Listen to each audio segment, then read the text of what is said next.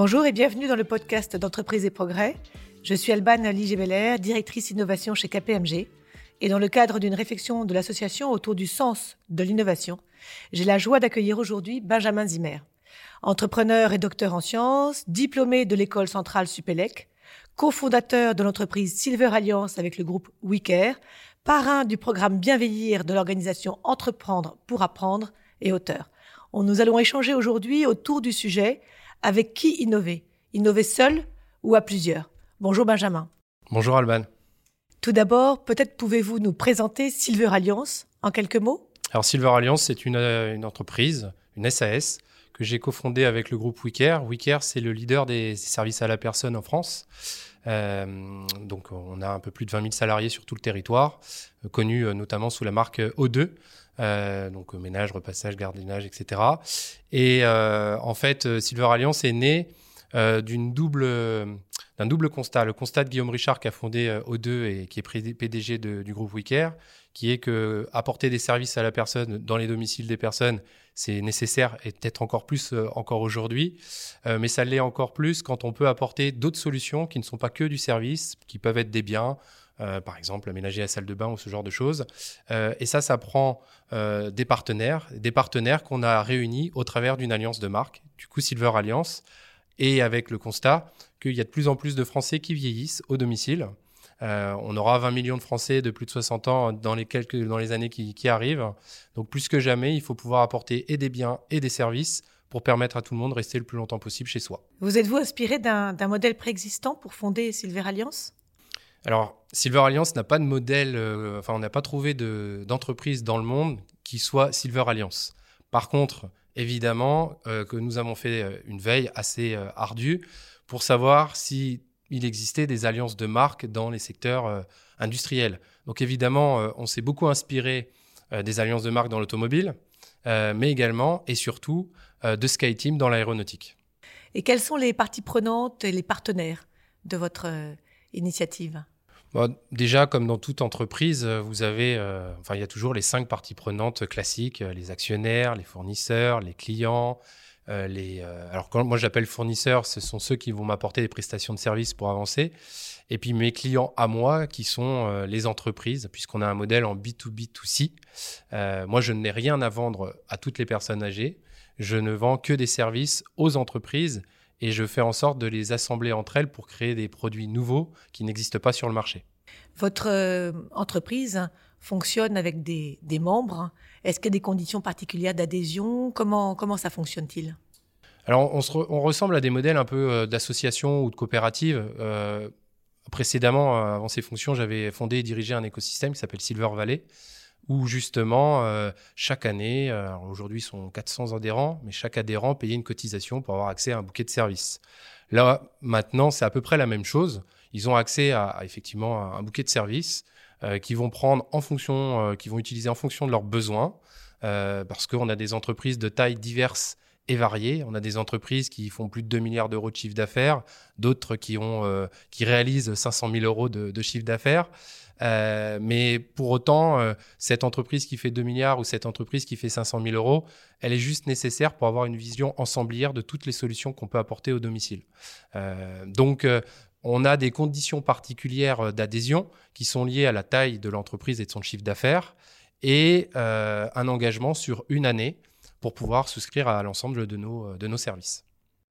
Et en termes d'organisation au quotidien, quelles ressources vous partagez ? Quelles sont celles que vous gardez en centralisé ? Est-ce que vous pouvez nous en dire un peu plus ? Alors, je pense que nos auditeurs connaissent le concept de l'entreprise étendue. Donc, moi, je suis un adepte de l'entreprise étendue. Ce qui m'intéresse, moi, c'est de garder que le core business de mon entreprise dans mon entreprise.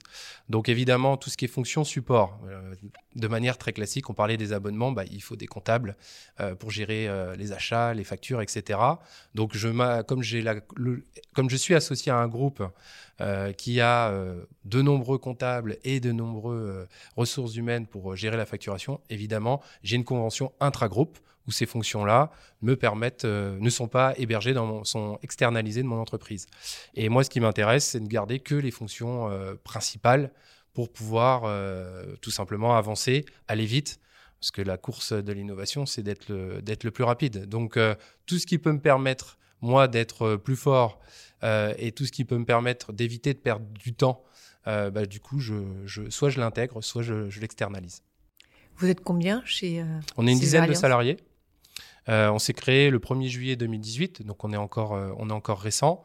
Silver Alliance, ça représente, quand j'agrège les chiffres des entreprises avec lesquelles je travaille, un peu plus de 4 milliards d'euros de chiffre d'affaires sur l'année 2020, un peu plus de 700 000 clients. Donc c'est un grand groupe, hein, si je peux m'exprimer comme ça, mais organisé en alliance. Tout à l'heure, vous me posiez la question de ce qui nous avait inspiré. J'ai regardé aussi beaucoup le modèle d'LVMH, évidemment, mais qui est un modèle par... capitalisation, donc on rachète des entreprises pour pouvoir fonder un groupe et en fait c'est la même personne ou le même board qui pilote toutes les entreprises. La différence que l'on a faite, c'est que nous on s'est plutôt inspiré des coopératives pour que les entrepreneurs qui sont à la tête des entreprises avec lesquelles je travaille puissent garder la souveraineté de piloter leur entreprise. Donc pas de logique de capitalisation, mais une logique de capillarité et au final de concentrer nos efforts sur ce qu'il y a de plus important pour l'entreprise, ses clients. Vous évoquiez donc la jeunesse et pourtant la croissance dans un contexte qui est très particulier actuellement. Comment est-ce que la crise a impacté votre activité et le modèle Silver Alliance et est-ce que vous avez du coup par rapport à cette crise des chantiers prioritaires qui ont émergé? Alors la crise a évidemment impacté Silver Alliance comme toutes les entreprises dans ce monde. Ce qui est le plus impactant aujourd'hui, c'est la durée de cette crise. Mais ça, on pourra peut-être en revenir après. Moi, dans mon cas, ça nous a impacté plutôt positivement, même si j'ai du mal à le dire comme ça, parce que malheureusement, il y a des personnes qui ont quitté cette planète à cause de ce virus. Maintenant, qu'est-ce qu'on constate dans cette crise? C'est que les principales victimes, ce sont des personnes âgées et ce sont nos principaux clients. Qu'est-ce qu'on constate aussi dans cette crise?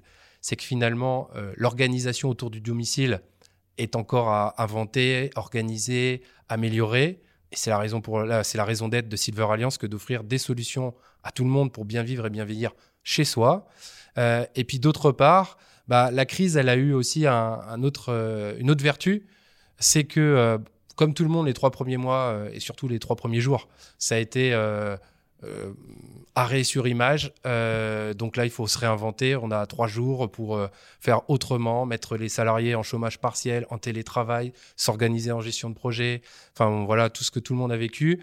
Mais à la différence que avec la durée, ça nous a permis. Moi, j'ai appelé un par un chacun de mes clients, chaque PDG avec lesquels je travaille, pour savoir comment il allait gérer la crise. Et la première chose qu'on a faite, c'est de s'entraider. On a une charte de valeurs dans l'Alliance et la première valeur, c'est la solidarité. Parce que vous n'êtes pas performant en Alliance si vous n'êtes pas solidaires les uns avec les autres. Et donc, la première chose qu'on a faite, c'est trouver des masques pour tout le monde, pour ceux qui n'en avaient pas, du gel. Comme on travaille avec une entreprise qui s'appelle Gifar, qui est un groupement coopératif d'officines de pharmacie, on avait la chance d'avoir accès à des produits. Avec le Wicker aussi, parce qu'avec pratiquement 20 000 salariés, le groupe et sa centrale d'achat avaient mis les moyens pour trouver intervenir au domicile. Donc, évidemment, avoir des masques, des gants, tout ce qu'il fallait pour intervenir. Et ça, on a permis à des entreprises qui sont peut-être moins organisées, moins structurées, d'en bénéficier, d'avoir des prix aussi super compétitifs. Donc ça a été la première étape. Et finalement, en faisant ça, parce que c'est vraiment en temps de crise que les gens parlent, les gens se libèrent, la langue se libère et là on comprend qu'il y a des opportunités entre nous.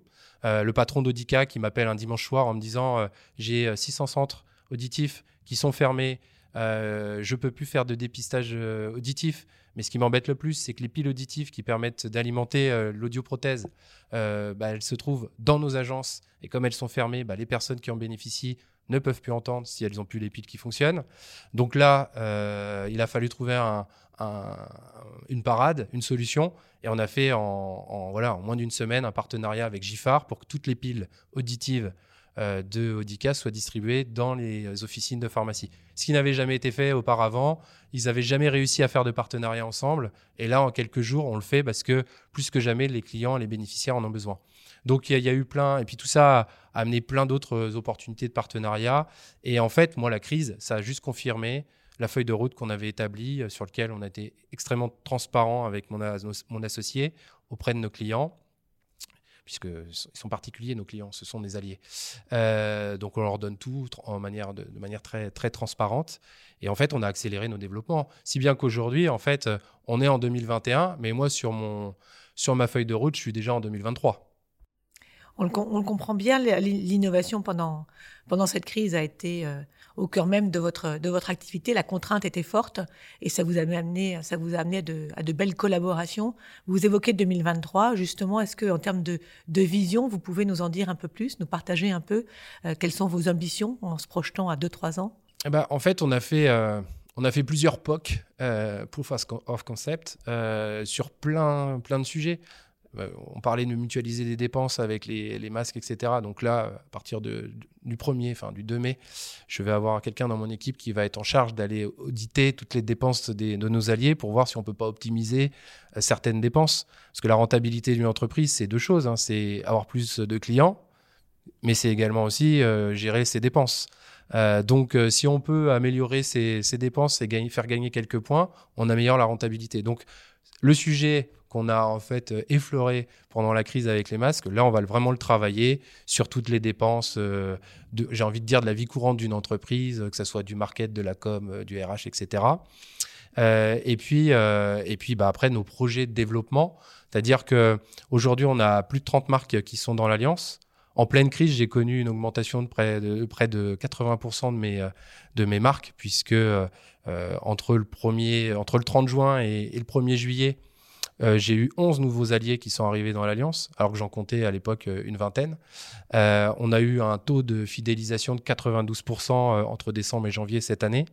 Donc, pour en revenir sur nos projets, on s'est aperçu que toutes les marques avaient effectivement les mêmes clients, des personnes âgées, mais pour autant, n'avaient pas forcément les mêmes modèles économiques et les mêmes affinités entre elles. Donc là, on a créé en fait à l'intérieur de ce cluster, parce que finalement c'est un cluster, des clusters par affinité de marque. Donc par exemple, pour parler de manière très concrète, on travaille avec 3 marques sur une box numérique pour permettre, parce qu'il faut savoir qu'en France, il y a 67% des personnes de plus de 75 ans qui sont dans ce qu'on appelle la fracture numérique, l'électronisme. Donc aujourd'hui, leur permettre d'avoir de la téléconsultation quand il y a du Covid, on se moque un peu du monde, parce qu'en fait, elles ne peuvent pas avoir accès à la téléconsultation puisqu'elles n'utilisent pas ni Internet et encore moins les smartphones, etc. Donc nous, notre enjeu avec ces 3 entreprises, Doro qui est leader mondial de la téléphonie pour les seniors, Facilotab qui est un constructeur et un distributeur de tablettes tactiles simplifiées en France, et mon assistant numérique qui est un réseau de 100 franchisés spécialistes de la montée en compétences en informatique et en numérique, on s'est mis à table tous les 3 en septembre dernier. Et puis, on a défini une box dans laquelle aujourd'hui, on a tous ces produits-là et qui va permettre à n'importe quelle personne en France d'avoir accès à une offre complète pour pouvoir utiliser sa tablette, son téléphone ou son ordinateur avec ces 3 acteurs. On comprend bien que la crise vous a permis de tester en fait en temps réel un certain nombre d'innovations que vous pouvez maintenant porter à l'échelle en fait. Ah oui, le fada d'innovation que je suis ne pouvait pas rêver mieux. Depuis tout petit, je rêve d'entreprendre, d'innover. Jamais de ma vie, j'aurais pensé avoir un terrain de jeu aussi exceptionnel. Parce qu'au-delà de la crise en tant que telle, j'ai de la chance d'avoir 30 marques qui ont des modèles complètement incroyables et des modèles qui sont disruptifs pour beaucoup d'entre eux. Ce matin, sur BFM, un de mes alliés, Mathieu Gerbert, qui est le patron des opticiens mobiles, a annoncé une levée de fonds de 7,5 millions auprès d'Amundi pour accélérer le modèle de l'opticien qui vient au domicile. Donc ça, c'est un modèle qui est super intéressant parce qu'il y a beaucoup de personnes qui vont plus chez l'opticien pour des tas de raisons, mais c'est l'opticien qui va venir chez eux. En début d'année, le groupe Wicker auquel j'appartiens, il a levé 65 millions, dont une grosse moitié auprès de Raise, qui est un fonds à impact. Donc en fait, tout est en train de se mettre en place pour améliorer le monde. Et moi, qui veux participer à changer le monde, en particulier celui des personnes âgées, aujourd'hui, je suis vraiment content d'être à cette place. Vous avez commencé à l'évoquer, mais je voulais revenir un peu dessus. Un certain nombre de marques, de partenaires vous ont rejoint pendant la crise. Quels sont les avantages en fait, et les bénéfices du modèle que vous avez conçu et développé, en particulier pour l'innovation, qui est le sujet qui nous concerne ? Alors, la première chose, c'est que vous êtes dans un environnement sécurisé. Il y a beaucoup d'écosystèmes, de startups sur des tas de sujets. J'ai beaucoup travaillé, j'ai fait une thèse de doctorat sur les clusters. Donc, je connais un petit peu les pôles de compétitivité, les systèmes productifs locaux, toutes les formes, les SPL, toutes les formes de clusters qui peuvent exister sur cette planète. Il y en a beaucoup, en fait, où tout le monde est intégré. C'est-à-dire que tous les concurrents rentrent dans l'écosystème. Vous regardez dans les Cap Digital, dans les Medicen ou autres, il y a tous les acteurs spécialistes du secteur d'activité que vise le pôle de compétitivité. Donc, dans ces lieux-là, vous faites beaucoup d'innovation, d'acculturation. Vous êtes dans une logique de cost-sharing. Vous investissez pour en fait savoir un peu ce que fait l'autre. Moi, c'est pas du tout la logique de Silver Alliance. Nous, on est dans une logique plutôt de cost-investing, c'est-à-dire qu'on investit sur le long terme, sur des produits qu'on n'aurait pas l'occasion de faire tout seul, mais qu'on va pouvoir inventer tous ensemble pour le plus grand bénéfice de nos clients. Et c'est pas neutre, c'est pas que pour satisfaire le client, c'est aussi un avantage concurrentiel par rapport à la concurrence directe avec les entreprises avec lesquelles mes alliés sont en concurrence. Donc on offre en fait un avantage concurrentiel. Donc j'ai souvent c'est difficile parfois de l'expliquer, moi, au PDG avec lesquels je travaille, parce qu'ils n'hésitent pas à me rattraper sur ce sujet-là. Mais pour moi, il y a deux logiques qui sont combinatoires dans une entreprise. Une logique d'exploitation, donc il faut faire rentrer du cash, parce que c'est comme ça que l'entreprise se pérennise. Mais il faut aussi une logique d'exploration pour pouvoir anticiper les coûts futurs. Donc en fait, moi, je suis plutôt sur la logique d'exploration, là, eux sont plutôt sur la logique d'exploitation.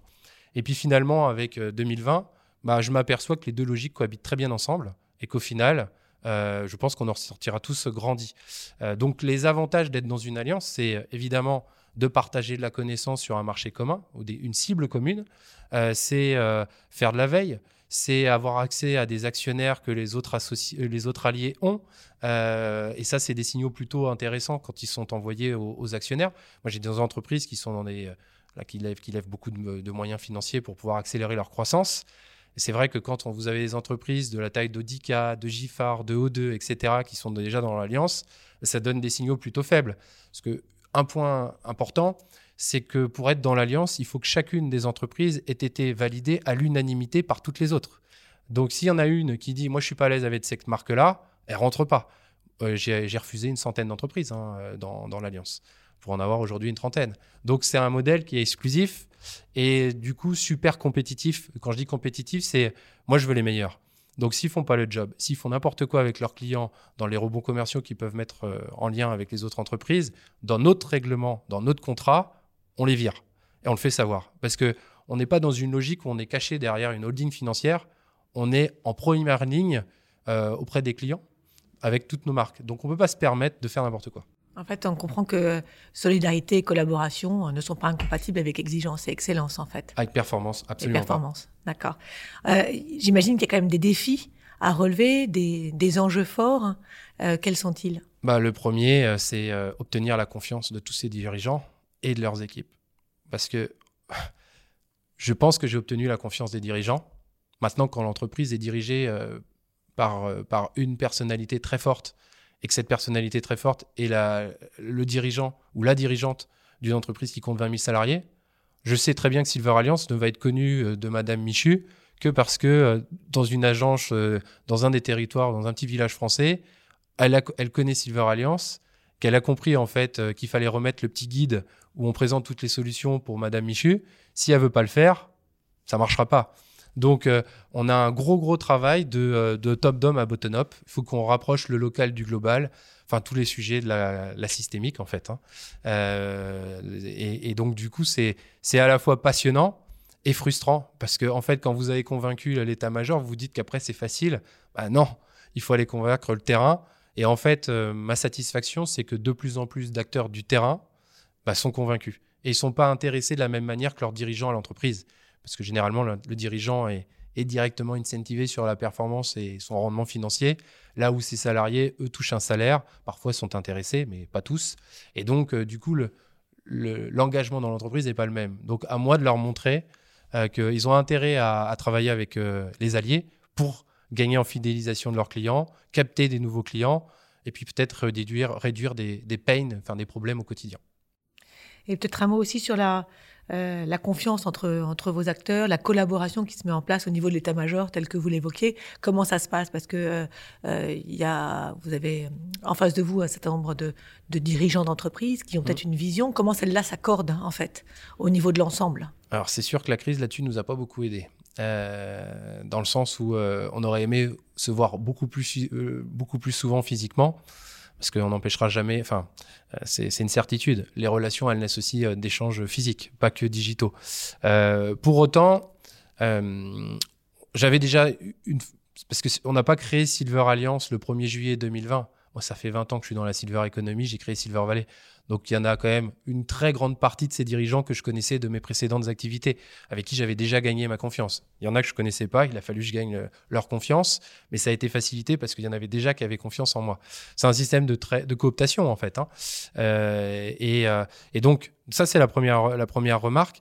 La deuxième remarque, c'est que moi, je suis certifié à une méthode qui s'appelle PAT-Miroir, l'acronyme PAT, P-A-T, ça veut dire peur, attrait, tentation.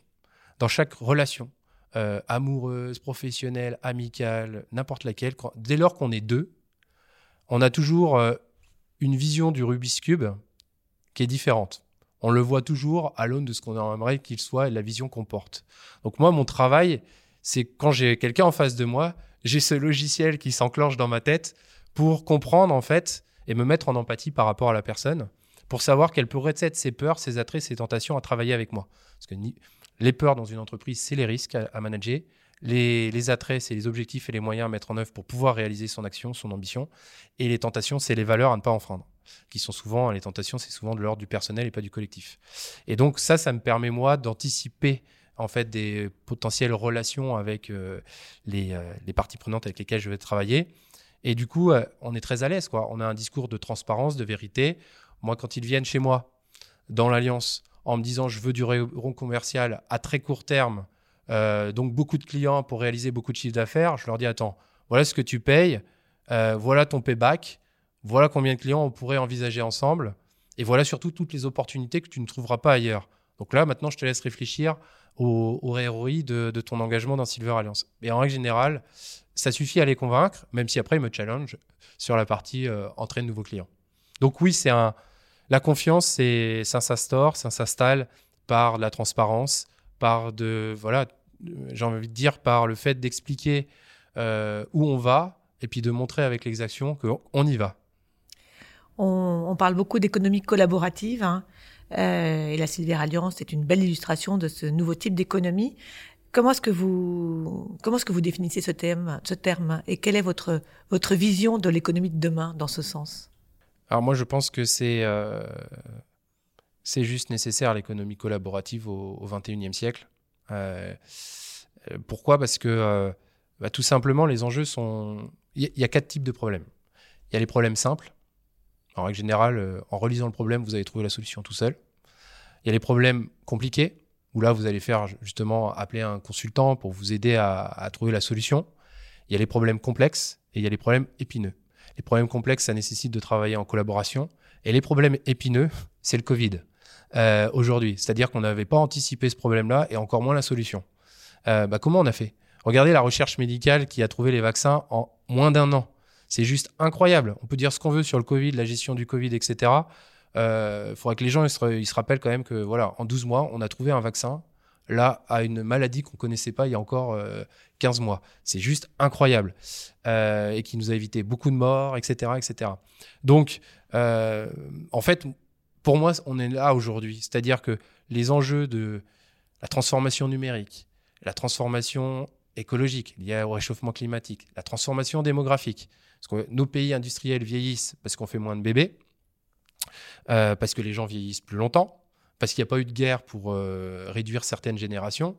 Exemple des baby-boomers qui sont aujourd'hui les papy-boomers. Et puis, le réchauffement climatique qui lui indique des déplacements démographiques. Donc plus que jamais, les solutions, elles ne vont pas venir de la tête d'une personne, mais elles vont venir de la tête de plusieurs personnes qui détiennent plusieurs intelligences.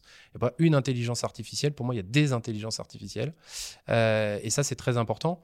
Et donc, du coup, ça nécessite d'avoir des cadres où on peut coopérer en totale transparence, de manière sereine et sur le long terme. Parce que même si avec le Covid, on a trouvé un vaccin en 12 mois, je ne suis pas sûr que pour tous les problèmes, on trouve des solutions en 12 mois. Ça va prendre du temps, le réchauffement climatique.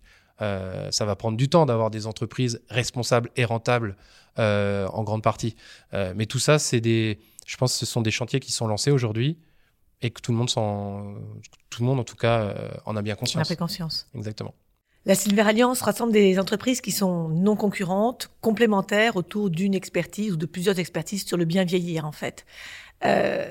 Est-ce qu'on peut imaginer, selon vous, des alliances de ce type avec des entreprises qui seraient concurrentes, directement concurrentes ?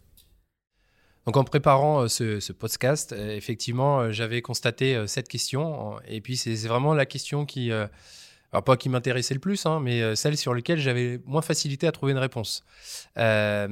Donc j'ai l'intuition que mettre en place des alliances avec des concurrents, c'est très complexe.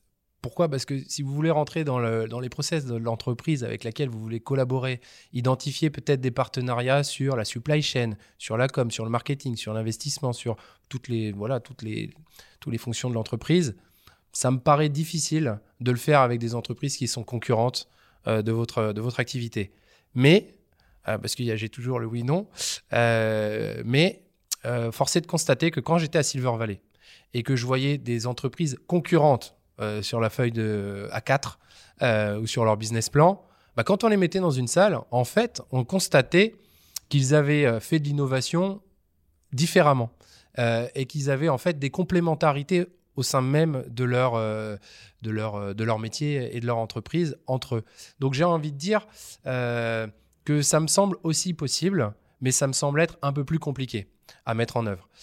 Maintenant, j'ai eu l'occasion pendant justement cette crise de beaucoup lire et en particulier de m'inspirer beaucoup de ce qui se fait à Harvard où certains professeurs en économie parlent aujourd'hui de sociétal platform, donc des plateformes de marque finalement qui vont plus viser des clients pour des clients, mais qui vont viser donc des clients avec des particularités et des caractéristiques particulières.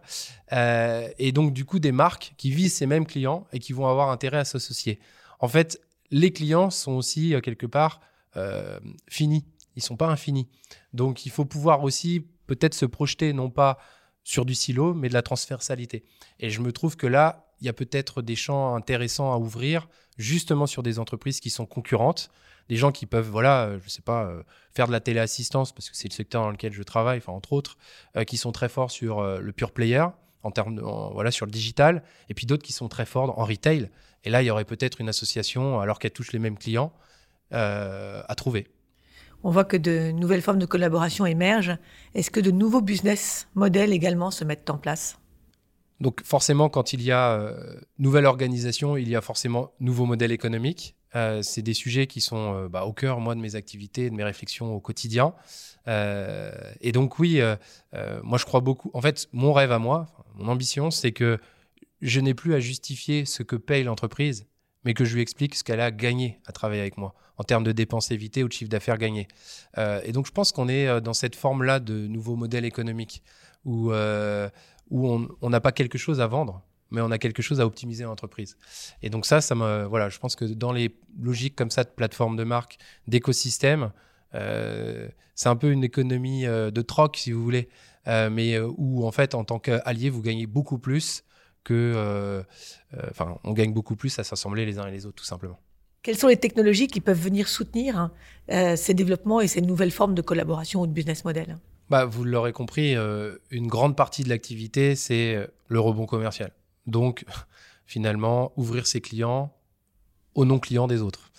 C'est du Blue Ocean stratégie appliquée. Avec la particularité, c'est qu'aujourd'hui, les clients, il faut faire très attention à leurs données. Encore plus quand ce sont des personnes âgées fragiles. Donc, il y a la question de RGPD qui est, mais juste... c'est la première contrainte forte de ce type de modèle. Donc, il est nécessaire d'avoir des technologies juridiques, en compliance, pour nous permettre justement d'arriver sur nos contrats, etc., à pouvoir justement mettre en avant tous ces alliés dans les contrats des autres, de chaque allié. Donc ça, c'est un gros travail. Alors, c'est pas de la technologie à proprement parler, mais c'est quand même de la compliance, c'est des nouveaux modèles juridiques de contrats, etc., bon, qui pour moi sont très importants.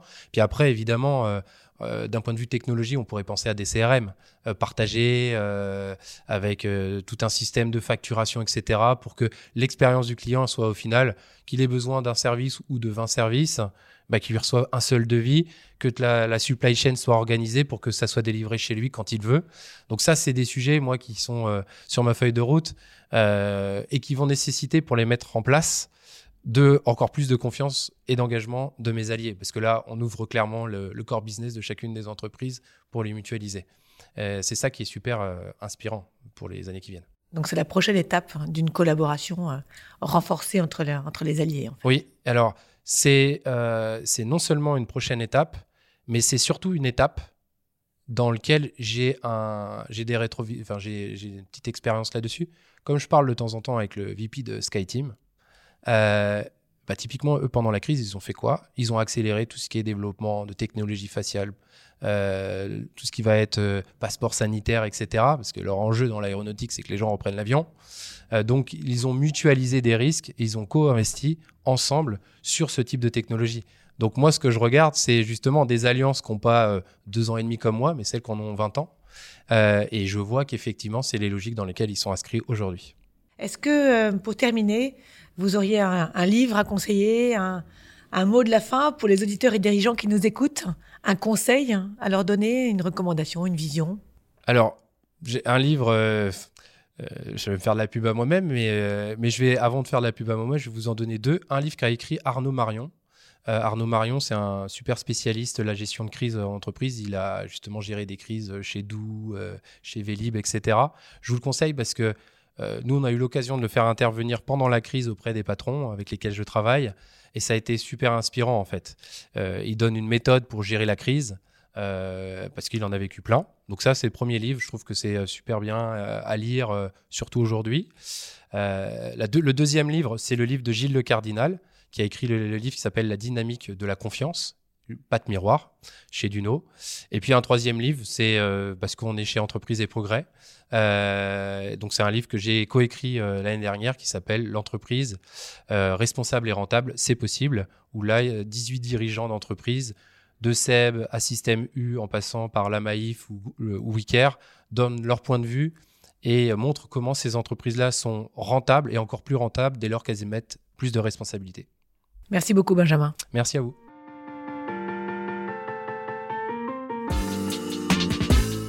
Merci pour votre écoute. Ce podcast est aussi à retrouver sur le site internet d'Entreprises et Progrès, ainsi que sur vos plateformes d'écoute préférées. Si cet épisode vous a plu, merci de le partager largement autour de vous, et aussi à nous suivre sur les réseaux sociaux en tapant dans vos barres de recherche Entreprises et Progrès. À bientôt!